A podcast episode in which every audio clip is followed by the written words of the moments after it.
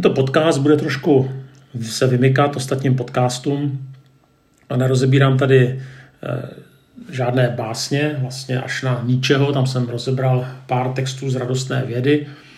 Eh, nicméně tady udělám určitou odbočku a protože 1. května, 1. máje, tak bych se chtěl podívat na eh, máj od Karla Hinka Máchy. S tím, že nebudu rozebírat romantismus, ani nebudu rozebírat život Karla Hinka Máchy, ale skutečně se chci podívat jenom na tuhle tu báseň. A je to proto, že ji všichni známe díky tomu eh, známému začátku, který jsme se možná učili i na základní škole. Je to takový ten chvalospěv lásky. Eh, nicméně už nám pak možná uniká, pokud jsme tu báseň nečetli, že to je asi jediné, co je v této básni, jako bych řekl, libozvučného, nebo co je, co je hezkého. Jinak celkově ta básně je velmi pesimistická, velmi temná, ale zároveň vlastně geniálně ukazuje na to, jak vlastně vypadá svět, anebo jak vypadá smrt, když neexistuje žádná naděje. A jakobych, jakoby tady se eh, máchá, protíná s ničem, eh, asi ne, asi ne tedy vědomně, eh, ale zmínil jsem to proto, že vlastně na některých, některých jiných podcastech o ničem mluvím. A vlastně některá ty východiska, eh, nebo ty, spíš ty závěry, jsou vlastně velmi podobné. Tak já přečtu ten úvod. Byl pozdní večer, první máje, večerní máje, byl lásky čas, hrdliččin zval ku lásce hlas, kde borový zaváněl háj. O lásce šeptal tichý mech, květoucí strom, lhal, lásky žel, svou lásku slaví kruži pěl, růžinu jevil voný zdech.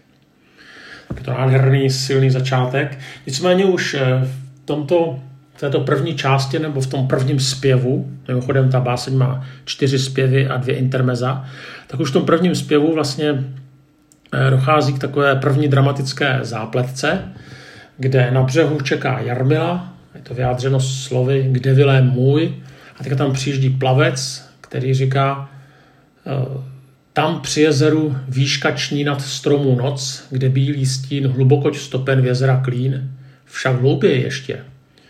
U vody skryt je z malé okénka lampy svět. Tam Vilém myšlenkou se baví, že příští den jej žití zbaví. To znamená, Jarmila se dozvídá o tom, že eh, tedy její milý eh, bude popraven. A Jarmila to vyřeší tak, že si vezme život, že se utopí. Takhle vlastně končí ta první, eh, ten první zpěv.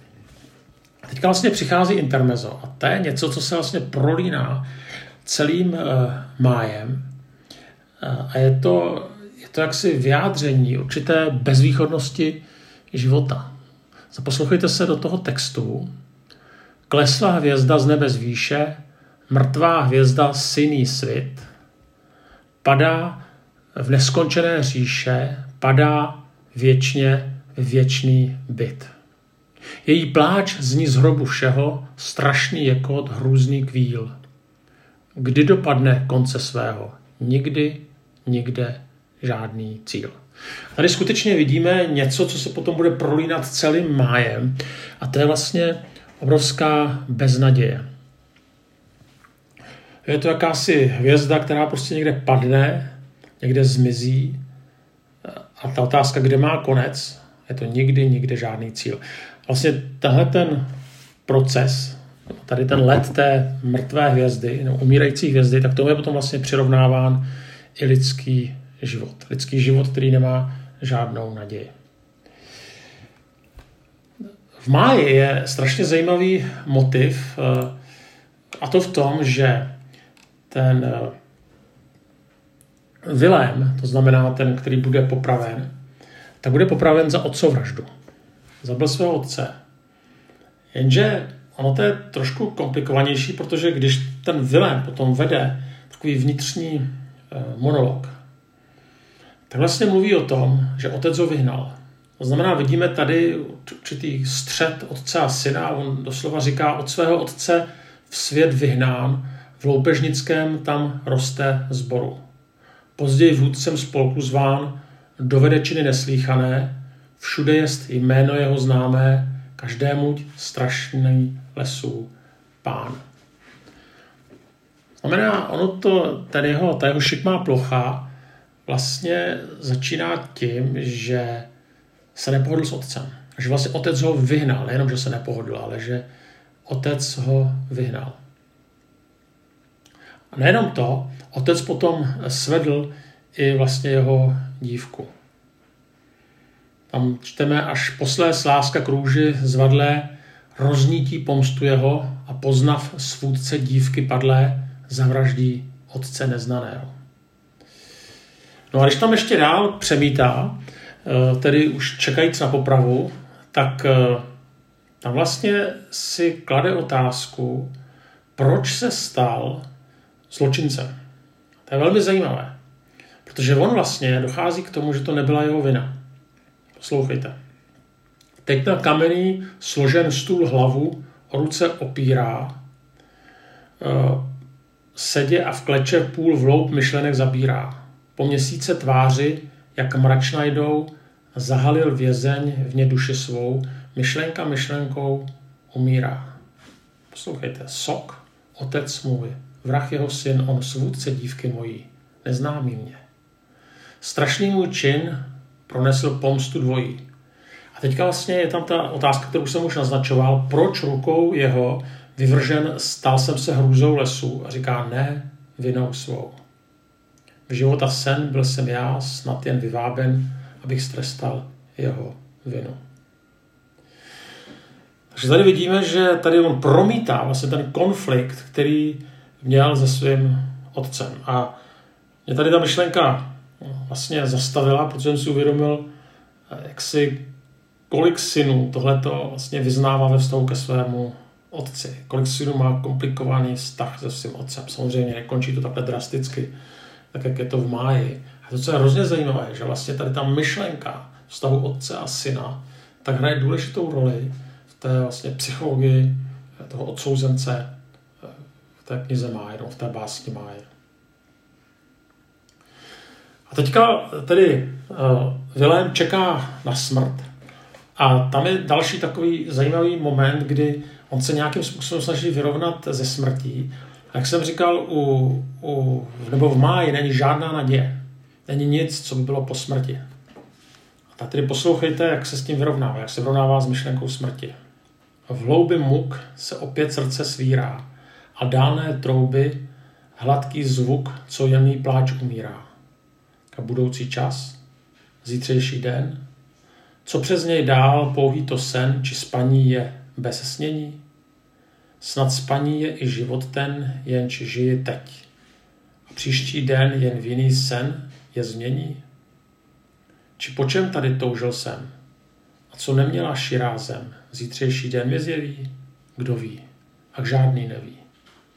A opět mlčí, tichá noc, kol, kolem vše přikrývá.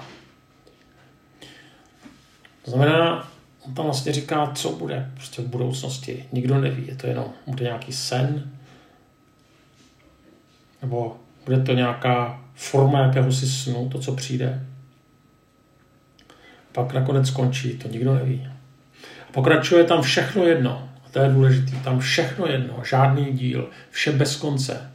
Tam není chvil. Nemine noc, nevstane den, tam času neubývá. A teďka důležitá věc, tam žádný, žádný, žádný cíl. Bez konce dál, bez konce jen se na mě věčnost dívá. Tam prázdno pouhé nade mnou a kolem mne i pode mnou pouhé tam prázdno zývá. Bez konce ticho, žádný hlas, bez konce místo, noc i čas. To smrtelný je mysle sen, toť, co se nic nazývá. A než se příští skončí den v to pusté, nic jsem uveden, vězeň i hlas omdlívá. A mně vlastně přijde, že tady ta pasáž je jedna z nejlepších z vynikajících pasáží eh, nejenom v té literatuře eh, romantické, ale vůbec, kdy tady ten člověk jaksi domýšlí to, co jinde domýšlí třeba ten pomatenec u ničeho to je vlastně svět bez Boha. Když tady jaksi mácha o žádném Bohu nemluví, ale mluví o nicotě. No, kdy mluví Tam žádný, žádný, žádný cíl. Bez konce dál. Bez konce jen se na mne věčnost dívá. Tak si myslím, že tady to by mohla být určitá, určité vyznání ateismu, anebo života, který prostě nedává žádnou naději, protože není, není Boha, není nic. Tak eh, i někteří říkají, že ta báseň eh, má je taky hodně nihilistická a eh, to tak asi skutečně je. Zajímavé, jak na to reaguje strážný, protože vlastně tady tuhle tu bolest on potom sdílí, tu bolest poslední noci před popravou, Vilém sdílí se strážným a teďka tam čteme, leč strážný nepohnutě stojí, po tváři mu se slzy rojí. Srdci jeho strašný žal. Dlouho tak stojí přimrazen, až sebra v sílu kvapně vstal a rychlým krokem spěchá ven. Je tady zase vidíme, že vlastně ten strážný je dojmut tím, co mu ten vězeň říká, ale vlastně nemá, co by mu řekl, nemá žádnou naději. Dochází k popravě a e, tam tedy čteme, jak on tam přichází a říká, nebo v té básně, to vše zločinec ještě jednou zřel, to vše ještě nyní opustit měl a hluboký srdce mu žal uchvátí. Hluboce vzdechne, slza slzu stíhá, ještě jednou posledně vše probíhá, pak slzavý v nebe svůj zrak obrátí. Jo, ale obrátí vlastně svůj zrak v nebe, ale nevěří, že v uvozovkách někdo na tom nebi je. Taky ne, ne, nevěříme, že Bůh sedí někde na mráčku, ale myslím si, že rozumíte tomu, kam mířím. Vlastně není nic. A tak eh, vlastně jediné, co potom zbývá, je hluboké zoufalství. Máš se blíží do konce a potom je tam ta poslední eh, čtvrtý, ten čtvrtý zpěv, kde vlastně e, přijíždí asi sám autor, mluví o sobě a opět po x letech, tam myslím po sedmi letech, eh, přijíždí a čteme krásný maj uplynul, pohynul jarní květ a léto vzplanulo. Pak eh, letní přešel čas, podzim i zima též, jaro zešlo zas. Až mnohá léta již přenesl času let. Byl asi sedmý rok, poslední v roce den. Hluboká na něj noc. Z půlnoci nový rok právě se počínal. Tedy přijíždí tam uh, Hinek, asi ten autor, uh, a říká, že tohle ten poslední, poslední den v roce, tam, v města, tam, kde města Stín, v Cvál poletěl jsem s koněm, i po kostlivci jsem hned druhý den se tázal. Starý mi hospodský pahorku ukázal a již jsem dříve psal, smutnou dal zprávu o něm. Bylo pět večer, první máj, večerní máj, byl lásky čas, hrdličin zval ku lásce hlas, kde borový zaváněl háj, lásce šeptal tichý mech, květoucí strom lhal, lásky žel, svou lásku, slaví krouži pěl, kružinu jevil voní, voní vzdech. To znamená, po mnoha letech tam přijíždí, po sedmi letech tam přijíždí někdo jiný, opět se tam opakuje ten motiv máje, ale zároveň, nebo ten motiv máje spojený s láskou, ale zároveň je tam potom text a kolem lepky, a protože on přichází na to místo popravy, na kterému ukázal ten, ten, ten hostinský, a kolem lepky pozdní zář se vložila, co věnec z růží, kostlivou bílou barví tvář, i spod bradou s vyslou kůží. Vítr si s tou lepkou hrál, jako by se mrtvý z hlouby smál. Tak tady zase vidíme tu beznaděj, že vlastně jediný, co člověka potom zůstane, je lepka nebo kostra s kterou si hraje tedy s těma zbytkama vlasů si hraje vítr, tak to taky ukazuje na takový ten symbol pomíjivosti. A ten úplný závěr je velmi takový pesimistický, daleko jeho sen umrlý jako stín, obraz co bílých měst u vody stopen v klín. Tak jako zemřelých myšlenka poslední, tak jako jméno jejich pradávných bojů hluk, Dávná severní zář, vyhaslé světlostní, zbortěné harfitón, strhané strůny zvuk, zašlého světa věku děj, umřelé hvězdy svit, zašlé bludice pouť, mrtvé milenky cit, zapomenutý hrob, věčnosti skleslý byt, vyhasla ohně kouř, slitého zvonu hlas, mrtvé labutě zpěv, ztracený lidstva ráj, to dětský o dětinský můj věk. To znamená, všechno vlastně pomíjí. Tady si všimněte, že tady mluví pradávných bojů, dávná severní záře, vyhaslé světlostní, zbortěné harfy, to, strhané struny zvuk, zašlého věku děl, všechno vlastně pomíjí, tak tam úplně slyšíme to kazatelovou marnost a marnost. Všechno je marnost. Druhou stranu úplný závěr potom ten autor vyznává bez konce láska je. Jako kdyby tam byl nějaký náznak, že silnější než smrt je láska. Ale zároveň, jakmile řekne bez konce láska je, tak dodá zklamanáť láska má. A závěr je pozdní večer, první máj, večerní máj, lásky čas, hrdličin z lásce hlas, Hinku Viléme Jarmilo. Tak uh, jinak, tuhle tu báseň ještě píše, uh, ale Vilém a Jarmila jsou mrtví. Jeden je popraven a ona si vzala život. Tak tady skutečně v této básni vidíme takovou, takovou beznaděj, uh, beznaděj života, který se vlastně nemá o co opřít, uh, protože tenhle ten časný život je jediné, co tedy ten uh, autor vlastně může vyznat. A potom vlastně není nic. Pak je jedno velké nic, kterému kráčíme vstříct. A to, co potom má tady na tomhle světě smysl, je láska, to tam, jak si cítíme v tom máji, ale zároveň, jak si, eh, jako jí smysl má láska, když stejně všichni nakonec jednou zemřeme. Tak tolik eh, k máji.